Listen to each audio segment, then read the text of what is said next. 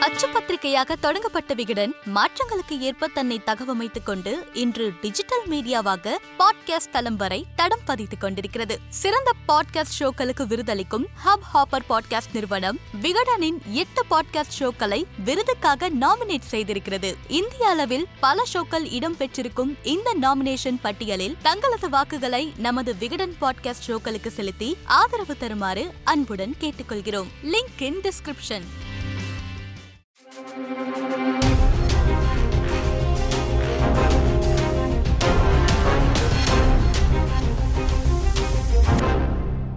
அன்பர்கள் நண்பர்கள் இனியவர்கள் அனைவருக்கும் இனிய இனிய தமிழ் வணக்கம். பொலிட்டிக்கல் பல்ஸ் நிகழ்ச்சிக்கு உங்களை அன்போடு அழைக்கிறேன். நான் உங்கள் சகோ சே த இளங்கோவன்.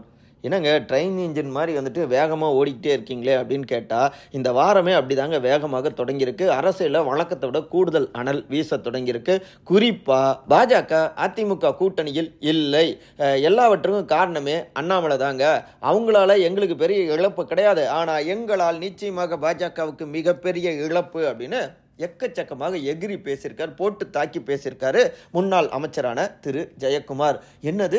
அதிமுக பாஜக கூட்டணி இல்லையா? இது என்ன கனவா இல்லை நனவா? இல்லை என்னங்க ஆச்சு அப்படின்னு பலருக்கும் ஆச்சரியம் விலகவில்லை. ஆனால் இத்தனை பஞ்சாயத்துக்கும் வேற யார் காரணமா இருப்பா? எல்லாமே தமிழ்நாடு பாஜக தலைவரான திரு. அண்ணாமலை தாங்க அப்படிங்கிறாங்க விவரம் அறிஞ்சவங்க. அப்படி என்னங்க அவர் பஞ்சாயத்தை கிளப்புனாரு அப்படின்னு பின்னணிகளை விசாரிச்சோம்னா தொடக்கத்துல இருந்தே அண்ணாமலை அவர் ஏதாவது ஒரு கருத்து சொல்ல அதனால அதிமுக கூட்டணியில் எக்கச்சக்கமாக உரசல்கள் முணுமுணுப்புகள்லாம் எழுந்த வண்ணம் இருந்தது. ஈரோடு கிழக்கு தொகுதியாகட்டும் அதற்கு முன்பாகவே நாங்கள் தான் பிரதான எதிர்க்கட்சின்னு சொன்னதாகட்டும் அப்புறம் தனித்து போட்டி கூட்டணி இல்லை நாங்கள் தான் என்னென்னமோ அவர் பேசினது எல்லாமே அதிமுக தலைவர்களை சீண்டிய வண்ணம் இருந்தது. பொறுத்துக்கிட்டே இருந்தாங்க.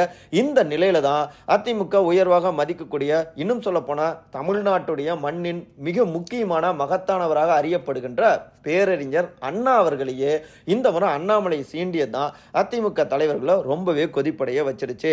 என்ன விவரமாக சொல்லணும் அப்படின்னா கடந்த செப்டம்பர் பதினொன்றாம் தேதி வள்ளுவர் கோட்டத்தில் அமைச்சர் திரு சேகர் பாபு அவரை கண்டித்து ஒரு ஆர்ப்பாட்டம் நடந்தது இல்லையா பாஜக சார்பில். அதில் மைக் பிடித்த அண்ணாமலை ஏங்க கடந்த ஆயிரத்தி தொள்ளாயிரத்தி ஐம்பத்தி ஆறு ஜூன் மாதத்தில் பார்த்தோம்னா மதுரை மீனாட்சி அம்மன் கோயிலில் ஒரு தமிழ் மாநாடு நடந்தது. அந்த மாநாட்டில் தான் மணிமேகலை அப்படிங்கிற ஒரு குழந்தை சங்க இலக்கிய பாடல் ஒன்று வந்துட்டு அவங்க மேடையில் பாடினாங்க. அப்போ அழைப்புதல்ல பெயரே கிடையாதுங்க.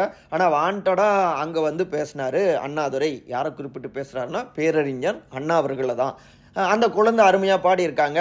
இதுவே கற்காலமாக இருந்திருந்தால் உமையவள் பாலை குடித்ததால் தான் குழந்தை பாடியது அப்படின்னு கட்டுக்கதைகளை அவிழ்த்து விட்டிருப்பார்கள். நல்ல வேலை பகுத்தறிவு வளர்ந்து விட்டது அப்படின்னு அவர் பேசினாரு. அடுத்த நாளே மாநாட்டுக்கு வந்த ஐயா முத்துராமலிங்க தேவர் அண்ணாதுரையுடைய கருத்துக்கு கடுமையாக எதிர்வினையாற்றினார். ஏன்னா கடவுள் நம்பிக்கை இல்லாதவங்க கடவுள் நம்பிக்கை இருக்கிறவங்கள பார்த்து இனி இப்படி பேசினா இதுவரை மதுரை மீனாட்சி அம்மனுக்கு பாலில் அபிஷேகம் நடந்தது. இனி ரத்தத்தில் அபிஷேகம் நடக்கும் அப்படின்னு கடுமையாக எச்சரித்தார் முத்துராமலிங்க தேவர் அவர் உக்கிரமாக இருந்ததாலேயே மதுரை விட்டு வெளியே போக முடியாமல் ஊருக்குள்ளேயே ஒளிஞ்சிக்கிட்டு இருந்தார். அண்ணாதுரை கடைசியில் தேவரையாகிட்ட மன்னிப்பு கேட்டுட்டு தான் அண்ணாதுரை கிளம்புனாரு அப்படின்னு ஏதோ ஏதோ அண்ணாமலை அவர் பேச இதற்கு தான் கடுமையான எதிர்வினைகளையும் முன் வச்சிருக்காங்க அதிமுகவுடைய சீனியர் தலைவர்கள். பேரறிஞர் அண்ணா அவர்கள் எந்த புத்தகத்தில் எங்கே இப்படி எழுதினாரு அப்படின்னு அண்ணாமலை படித்தாருலாம் தெரியலிங்க. அவர் பாட்டு இஷ்டத்துக்கு ஏதோ பேசிட்டு போகிறாரு நிச்சயம் இதற்காக வருத்தம் தெரிவிக்க வேண்டும் அப்படின்னு வலியுறுத்தியிருந்தார் முன்னாள் அமைச்சரான திரு. ஜெயக்குமார். அதே நேரத்தில் இப்படி சாப்பிட்டாலாம் எங்களால் பேச முடியாதுன்னு நாங்கள் வேற மாதிரிங்கிற ரீதியில தான் முன்னாள் அமைச்சரான திரு. சி. வி. சண்முகம் பேரறிஞர் அண்ணா அவர்களுடைய நூற்றி பதினைந்தாவது பிறந்தநாள் விழா சமீபத்தில் செப்டம்பர் பதினைந்தாம் தேதி நடந்தது இல்லையா? அந்த பிறந்தநாள் விழா கொண்டாட்டத்துடைய அந்த நிகழ்ச்சியில் பங்கெடுத்து கொண்டு அண்ணாமலை எது ஏதோ இஷ்டத்துக்கு பேசிகிட்டு இருக்காரு பேரறிஞர் அண்ணா இல்லைன்னா இன்றைக்கு பெரும்பாலான பிற்படுத்தப்பட்ட சமுதாயத்தினர் மிகவும் பிற்படுத்தப்பட்ட சமுதாயத்தினர் தாழ்த்தப்பட்ட சமுதாயத்தினர் எல்லோருமே கூலி வேலைக்கு தாங்க போகணும். அதாவது நம்ம கூலி தொழிலாளியாகவே தாங்க இருந்திருப்போம். அவருடைய சரித்திரம் தெரியாத நேற்று பேஞ்ச மழையில் முளைச்ச காலம் தான் அண்ணாமலை. அறிஞர் அண்ணாவை தரைக்குறைவாக விமர்சனம் பண்ணியிருக்காரு. அவர் மேற்கோள் காட்டக்கூடிய அந்த சம்பவம் நடந்தப்ப அவருடைய அப்பா அம்மாவுக்கே கல்யாணம் ஆகியிருக்காதுங்க. உனக்கெல்லாம் அண்ணாவை பற்றி பேச என்னப்பா தகுதி இருக்குது அண்ணாமலை ஒரு பாத யாத்திரை போயிட்டுருக்காரு. நான் கேட்குறேன் அது பாத யாத்திரையா? இல்லை வசூல் யாத்திரையா? தெரியல. எங்களுக்கு இதனால் ஒரு நட்டமும் கிடையாது. ராஜா எங்கள் மேட்ச்சு ரெண்டாயிரத்தி இருபத்தி ஆறு தேர்தல் தான் அப்படின்னு தன்னுடைய வழக்கமான பாணியில் சீறி பாஞ்சிருக்காரு சி வி சண்முகம். அவரே எப்படின்னா நான் வேற மாதிரிங்கிற மாதிரி மதுரையில் முன்னாள் அமைச்சரான திரு செல்லூர் ராஜு மறைஞ்ச ஒரு தலைவரை குறித்து பேசுகிற ஒருத்தன் நிச்சயமாக இழிப்பிறவை தாங்க அவனை தமிழ்நாட்டில் ஒருத்தரும் ஏற்றுக்க மாட்டாங்க. அரசியலை நீ எங்கே வேணாலும் இருக்கலாம் ஆளுங்கட்சிங்கிற மெதப்பில் பேசலாம். ஆனால் மதிக்க தெரியாதவங்கள மக்கள் மிதிக்க தொடங்கிடுவாங்க எப்படி? மிதிக்க தொடங்கிடுவாங்க ஒரு கைவண்டி இழுக்கிறவங்க கூட கோட்டைக்கு வந்து மக்கள் பணியாற்றலாங்கிற சாதனையை செஞ்சவர் அண்ணாமலை உனக்கு தெரியுமா? அது அறிஞர் அண்ணா தாங்க அவரை பற்றி பேசினா உன் நாக்கு அழுகி போயிடும். அண்ணாம அண்ணாவை பற்றி யார் தரைக்குறைவாக பேசினாலும் சரி அவனோட நாக்கை துண்டாக்கிடுவாங்க. அப்படிப்பட்டவங்க அதிமுகவில் இருக்காங்க அப்படின்னு கொஞ்சம் கூடுதலாகவே ஆக்ரோஷமாகவே முழங்கினார் செல்லூர் ராஜு.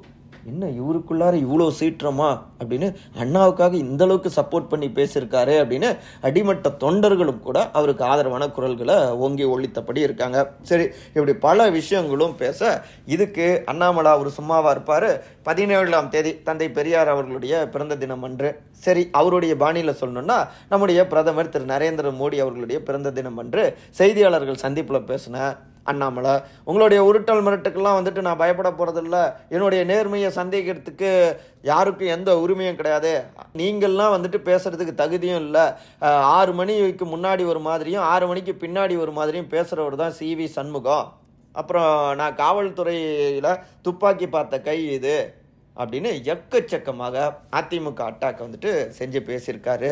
இடையில சில அதிமுகவினரெல்லாம் எப்போ அந்த வாட்ச் மேட்ரு? அப்படின்னு கேட்டாங்க நேர்மையை பற்றி பேசினப்ப. சரி அவங்களுடைய குரல்களும் இப்படி வர அந்த நேரத்தில் தான் இவ்வளோ பேசுகிறாரு அண்ணாமலை இவரை நாங்கள் சும்மா விடலாமா? அப்படின்னு எங்களுடைய சீனியர்கள்லாம் எகிரி இருக்காங்க அப்படின்னு நம்மக்கிட்ட சோர்சஸ் பதிவு செய்ய சரி இதற்கெல்லாம் தலைமை என்ன சொன்னது எங்கே நடந்தது அப்படின்னு கேள்வியை முன்வைக்க சேலத்தில் முன்னாள் முதலமைச்சரும் எங்களுடைய அதிமுகவுடைய பொதுச் செயலாளருமான திரு எடப்பாடி க பழனிசாமி அவர்கிட்ட தான் எங்கள் தலைமை கிட்ட தான் ஐயா இந்த மாதிரி இவங்க பண்ணிகிட்ருக்கெல்லாம் கொஞ்சம் கூட சரியில்லை அப்படின்னு முக்கியமான நிர்வாகிகள்லாம் குமுறி இருக்காங்க. குறிப்பாக முன்னாள் அமைச்சர்களும் முக்கிய சீனியர் தலைவர்களும் அண்ணாமலை தொடர்ந்து நம்மளை சீண்டிக்கிட்டே இருக்காப்புல.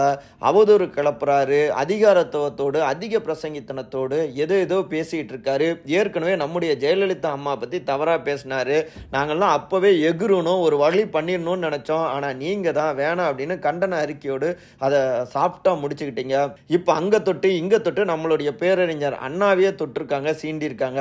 இப்பயும் நம்ம சும்மா இருந்தோம்னா நமக்கு ரோஷம் இல்லைன்னு நினச்சிப்பாங்க அப்படின்னு எல்லோருமே கேள்விகளை முன்வைக்க அட் லாஸ்ட் அவரும் எடப்பாடி அவரும் ஜெயக்குமாருக்கு கண்ணை காட்ட அதன் பிறகுதான் அதிமுக கூட்டணியில் பாஜக இல்லை அப்படின்னு போட்டுடைச்சு பேசியிருந்தாரு ஜெயக்குமார் அப்படின்னு. இந்த பின்னணிகள் எல்லாவற்றையுமே தட்டி விடுறாங்க. சேலம் மாவட்டத்தில் இருக்கக்கூடிய மாங்கனி மாவட்டத்தில் இருக்கக்கூடிய சீனியர் ரத்தத்தின் ரத்தங்கள். சரி இது மட்டும்தான் உண்மையிலேயே காரணமா? அப்படின்னு விசாரித்து பார்த்தா இல்லைங்க பின்னணியில் இன்னும் சில விஷயங்களும் ஓடிக்கிட்டு இருக்கு. என்னென்னா இப்போ லேட்டஸ்ட்டாக வந்து உள்துறை அமைச்சரான திரு அமித்ஷா அவரை எடப்பாடி அவர் போய் சந்திச்சார் இல்லையா? அதில் ஒரு ஆறு முக்கியமான காரணங்கள் இருக்கு. அமித்ஷா அவர் வைத்த டிமாண்டு அப்படி கூட வச்சுக்கலாம். முக்கியமாக தேர்தல் சீட் ஷேரிங் யாருக்கு எவ்வளோ தொகுதி கொடுக்கறது எங்களுக்கு இவ்வளோ தொகுதி வேணும் அப்படிங்கிற அடிப்படையில் அந்த விஷயத்தை தொடங்கியிருக்காங்க அமித்ஷா அவர்கள். ஆனால் தேர்தல் தேதி அறிவிக்கப்பட்ட பிறகு இந்த தொகுதி பங்கீடு குறித்து பேசிக்கலாமே அப்படின்னு தெரிவிச்சிருக்காங்க. எடப்பாடியுடைய தரப்பு. ரெண்டாவது நாங்களும் அதாவது இந்தியா கூட்டணிக்கு போட்டியாக நாங்களும் கூட்டணி கட்சி மீட்டிங் நடத்துவோம் அப்படிங்கிற ரீதியில் அங்கே டெல்லிக்கு எடப்பாடியை அழைத்து பேசியிருக்காங்க. டெல்லி தரப்பு பாஜக தரப்பு. ஆனால் இதை எடப்பாடி தரப்பு விரும்ப கிடையாது. ஏற்கனவே முந்தைய தேர்தல் தொகுதி பங்கீடு நேரத்தில் ரெண்டாயிரத்தி இருபத்தி ஒன்று அந் பத்தொம்போது இந்த காலகட்டத்திலலாம் உள்துறை அமைச்சரான அமித்ஷா அவர் இங்கே சென்னைக்கு வந்து அவரு தான் இங்கே விடிய விடிய வந்துட்டு நிறைய விஷயங்கள் தொகுதி பங்கீடு சம்மந்தமாக பேசியிருந்தாரு. இங்கே தமிழ்நாட்டை பொறுத்த வரைக்கும் அதிமுக தலைமையில் தான் மற்ற கட்சிகள்லாம் கூட்டணியில் இருக்காங்க. அப்படி இருக்க நம்மளை இங்கேருந்து அங்கே அழைச்சது ஒரு ஈகோவை சீண்டி பார்க்குற மாதிரி இருந்தது அப்படின்னு அதிமுகவுடைய இரண்டாம் கட்ட தலைவர்கள்லாம் இந்த விஷயத்தை பகிர்ந்திருக்காங்க. இது ரெண்டு. மூன்றாவதாக இப்போவே எங்களுக்கு வேண்டிய தொகுதி வேணும். எங்களை நம்பி தான் பல கூட்டணி கட்சியினர் இங்கே திரு ஜி கே வாசன் திரு கிருஷ்ணசாமி உள்ளிட்ட பலர் இருக்காங்க. திரு பாரிவேந்தர் உள்ளிட்ட பலர் இருக்காங்க. அதனால் இருபதுக்கு இருபது அப்படிங்கிற மாதிரி டெல்லி தரப்பு சில டீல்லாம் பேசியிருக்காங்க. என்னது? தமிழ்நாட்டில் இருபதுக்கு இருபதா? அப்புறம் நாங்கள் என்ன பண்ணுறது அப்படிங்கிற ரீதியில் அதிமுக தரப்புக்கு இது ஒரு கோபம். அதற்குள்ளார மீடியா கிட்டேயும் இருபது இருபதுங்கிற மாதிரி செய்தியும் தட்டி விட்டுட்டாங்க. அப்ப அதிமுகவுக்கு ஒரு நெருக்கடியை ஏற்படுத்தியது. நான்காவதாக செப்டம்பர் பதினேழாம் தேதி அண்ணாமலை பேசினப்ப அந்த செய்தியாளர்கள் சந்திப்பில் குனிந்து கூனி குறுகி இப்படிலாம் போயிட்டு பதவி வாங்க வேண்டிய அவசியம் எங்களுக்கு இல்லை அப்படிங்கிறதுலாம் தனிநபர் அட்டாக் மாதிரி நிறைய பேசியிருந்தாரு. அது டைரக்டாகவே எடப்பாடி அவர்களை சீண்டி பார்க்குற மாதிரி தான் அவர் டார்கெட் செஞ்சு பேசியிருந்தார். இதை கொஞ்சம் கூட அதிமுகவினர் விரும்பல. இது எடப்பாடி அவருக்கு எக்கச்சக்கமான கோபத்தையும் ஏற்படுத்திருச்சு.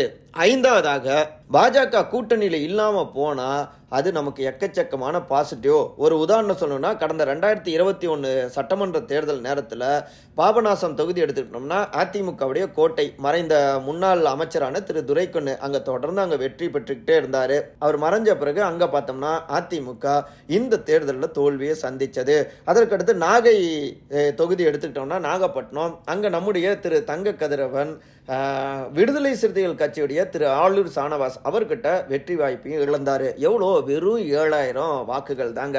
இந்த பக்கம் மயிலாடுதுறை எடுத்துக்கிட்டோம்னா நம்ம கூட்டணியில் இருந்த பாமக கிட்டத்தட்ட ஒரு நாலாயிரம் ஓட்டுகள் குறைவாக வெற்றி வாய்ப்பை இழந்தாங்க. பூம்புகார்லேயும் அதே தான் நிலைமை. மயிலாடுதுறையில் காங்கிரஸ் கட்சிக்கிட்ட பாமக வெற்றி வாய்ப்பை இழந்திருக்கு. அதையும் யோசிச்சு பார்க்கணும். இவ்வளோ ஏன்? நம்ம விழுப்புரம் எடுத்துக்கிட்டோம்னா நம்முடைய முன்னாள் அமைச்சரான திரு சி வி சண்முகம் லட்சுமணன் அவர்கிட்ட திமுக லட்சுமணன் கிட்ட வந்து வெற்றி வாய்ப்பையும் இழந்தார். இந்த எல்லா தொகுதிகள்லையும் குறைந்த வாக்குகளில் தோல்வியை சந்தித்ததற்கு முக்கியமான காரணம் இங்கிருந்த மைனாரிட்டி வாக்குகள் சிறுபான்மையினர் வாக்குகள். இங்கே அறுதி பெரும்பான்மையாக இஸ்லாமிய வாக்குகளும் எக்கச்சக்கமாக இருக்குது நாகையே எடுத்துக்கிட்டோம்னு வச்சுக்கோங்களேன் கிட்டத்தட்ட முப்பத்தி ஐயாயிரம் இஸ்லாமிய வாக்குகள் இருக்குது அங்கேருந்து அதிமுகவுக்கு விழுந்த வாக்குகள்னு பார்த்தோம்னா எண்ணிரலாங்க. அப்போ இத்தனை வாக்குகளும் ஏன் அதிமுகவுக்கு கிடைக்கலன்னா பாஜகவுடைய கூட்டணி தான். இப்போ இந்த இடத்துலலாம் வந்து நம்ம வெற்றி பெற்றிருந்தால் நிச்சயமாக சட்டமன்ற தொகுதிகளுடைய எண்ணிக்கை உயர்ந்திருக்கும். இன்னும் சொல்ல போனால் ஆட்சி மாற்றம் கூட திமுக ஏற்படுத்தியிருக்காது. அதிமுகவை கூட தொடர்ந்து இருக்கலாம் ஸோ இவ்வளோ விஷயங்கள் இருக்குது இங்கே தமிழ்நாட்டு மண்ணுக்கு பாஜக நம்மோடு இணைந்திருப்பது நம்மளுடைய எதிர்காலத்துக்கு பெரிய பிரச்சனையாக இருக்கு அப்படின்னு பலரும் பல விஷயங்களையும் கோடிட்டு காட்டியிருந்தாங்க. இந்த வாய்ப்பை கரெக்டாக பயன்படுத்திக்கிட்டு பாஜக நம்மோடு இல்லாமல் இருந்தால் நமக்கு ரொம்ப நல்லது தான் அப்படின்னு பலரும் பல விஷயங்களையும் பகிர்ந்திருந்தாங்க. இதற்கடுத்து பார்த்தோம்னா இதெல்லாம் வச்சு தான் அண்ணாமலையை பாஜக தலைமை பதவியிலிருந்து மாற்றணும் அதுவரை கூட்டணி கிடையாது. மாற்றலைன்னா நிரந்தரமாக கூட்டணி கிடையாது அப்படின்னு இந்த விஷயத்தையும் பேசியிருக்காங்க. ஸோ இப்படியான ஆறு விஷயங்கள் சேர்ந்து தான் இந்த கூட்டணி வேண்டாம் அப்படிங்கிற அந்த முடிவுக்கும் ஒரு காரணமாக அமைஞ்சது. இருந்தாலும் தேர்தல் நேரத்தில் பார்த்துக்கலான்னு சொன்னதும் அங்கே டெல்லி பரிசீலிக்கிறாங்களா அப்படிங்கிறத ஒரு பல்ஸ் பார்க்கறதுக்காக தான் தேர்தல் நேரம் அப்படின்லாம் ஒரு விஷயத்த வச்சு பேசியிருக்காங்க இக்கு வச்சு பேசியிருக்காங்க அப்படின்னு இந்த பின்னணிகளையும் நம்மக்கிட்ட மூச்சு விடாமல் பகிர்ந்துக்கிட்டாங்க எடப்பாடி அவரோடு மிக நெருக்கமாக பயணிக்கக்கூடிய சில சீனியர் ரத்தத்தின் ரத்தங்கள். இது எல்லாமே பாஜக தலைமை டெல்லி யோசிக்காமலா இருப்பாங்க. உடனே எங்கள் அண்ணாமலை நோட்ஸ் எல்லாம் போட்டு தட்டி விட்டுருக்காரு. தலைமையை என்ன சீன்னா கூட பரவாயில்ல. ஜெயக்குமார் என்ன பேசியிருக்காருன்னா பாஜக நோட்டாவோட குறைஞ்ச வாக்கு வாங்கின கட்சி அப்படிதான் வாங்கும் தமிழ்நாட்டில். அப்புறம் தமிழ்நாட்டு மண்ணில் அவங்களால் கால் பதிக்க முடியாது. அப்படி அப்படின்னு நம்ம கட்சியை சீண்டிருக்காங்க தலைமையை. அதை நம்ம விட்டுறக்கூடாது. நம்முடைய இமேஜ் அவங்க டேமேஜ் பண்ணுறாங்க அப்படின்னு எக்கச்சக்கமாக இந்த நோட்ஸ் எல்லாம் போட்டு அனுப்பியிருக்காங்க. அதே நேரத்தில் இங்கே அதிமுக தரப்புலையோ பாஜகவோட கூட்டணி இல்லைங்கிறத பதிவு செய்யுங்கன்னு தான் கண் காட்டினாங்க. ஆனால் இவங்க இருந்தால் பஞ்சாயத்து அப்படின்னா உள்ளுக்குள்ளார நோட்டா அது இதுன்னு எல்லா விஷயத்தையும் எக்ஸ்ட்ரா சேர்த்துட்டாரு ஜெயக்குமார் அவர். அவர் கண்ணு முன்னாடி அவருடைய ராயபுரம் தொகுதி வந்து போகுமா இல்லையா? அங்கே கோலோச்சின ஒரு தொகுதி. இந்த முறை அங்கே மண்ணை கவ காரணம் என்ன? அங்கே இருக்கக்கூடிய சிறுபான்மையினருடைய வாக்குகள் தான். ஸோ எல்லாம் சேர்ந்து தான் அவரும் நோட்டாவுக்கு கீழே தான் பாஜக அப்படின்னு அடித்து விட இவை எல்லாவற்றையும் அண்ணாமலையும் அங்கே நோட்ஸுகளாக அனுப்ப டெல்லியும் இப்போ ஆலோசனை செஞ்சிட்டு இருக்காங்க இதற்கிடையில் முன்னாள் அமைச்சரான திரு எஸ்பி வேலுமணி ஒத்த கருத்துடைய கட்சிகளோடு தான் கூட்டணி அப்படின்னு அவர் பதிவு செஞ்சுருக்காரு. ஆக மொத்தத்தில் அதிமுக பாஜகவுக்கு இடையிலான அந்த வார் இருக்குது பார்த்தீங்களா அது புது புது ட்விஸ்ட் அண்ட் டேர்ன்ஸோடு எக்கச்சக்கமாக இந்த மழை காலத்திலும் அனலை வீசிக்கிட்டே இருக்குங்க. பேரறிஞர் அண்ணா சொல்லுவார் உலகின் பிரிவுங்கிறது குடும்பத்திலிருந்து தான் தொடங்குது அப்படின்னு சொல்லுவார். குடும்பம் பிரச்சனையாக இருந்ததுன்னா அது உலகத்துடைய பிரிவுக்கும் காரணமாகும் அப்படின்னு ஒரு இடத்துல கோடிட்டு காட்டியிருக்காரு. குடும்பமாக தான் நாங்கள் இருந்தோம்னு சொன்னாங்க. அதிமுகவும் பாஜகவும். இன்னைக்கு பார்த்தா சரி நாளை சந்திப்போமா? வழக்கமாக சொல்கிறது தான் மறந்துடாதீங்க. அந்த பாட்காஸ்ட் நிகழ்ச்சிக்கு நமக்கு தவறாமல் வாக்களிச்சிருங்க. கீழே லிங்க் வச்சுருக்கோம். ம்? நன்றி வணக்கம்.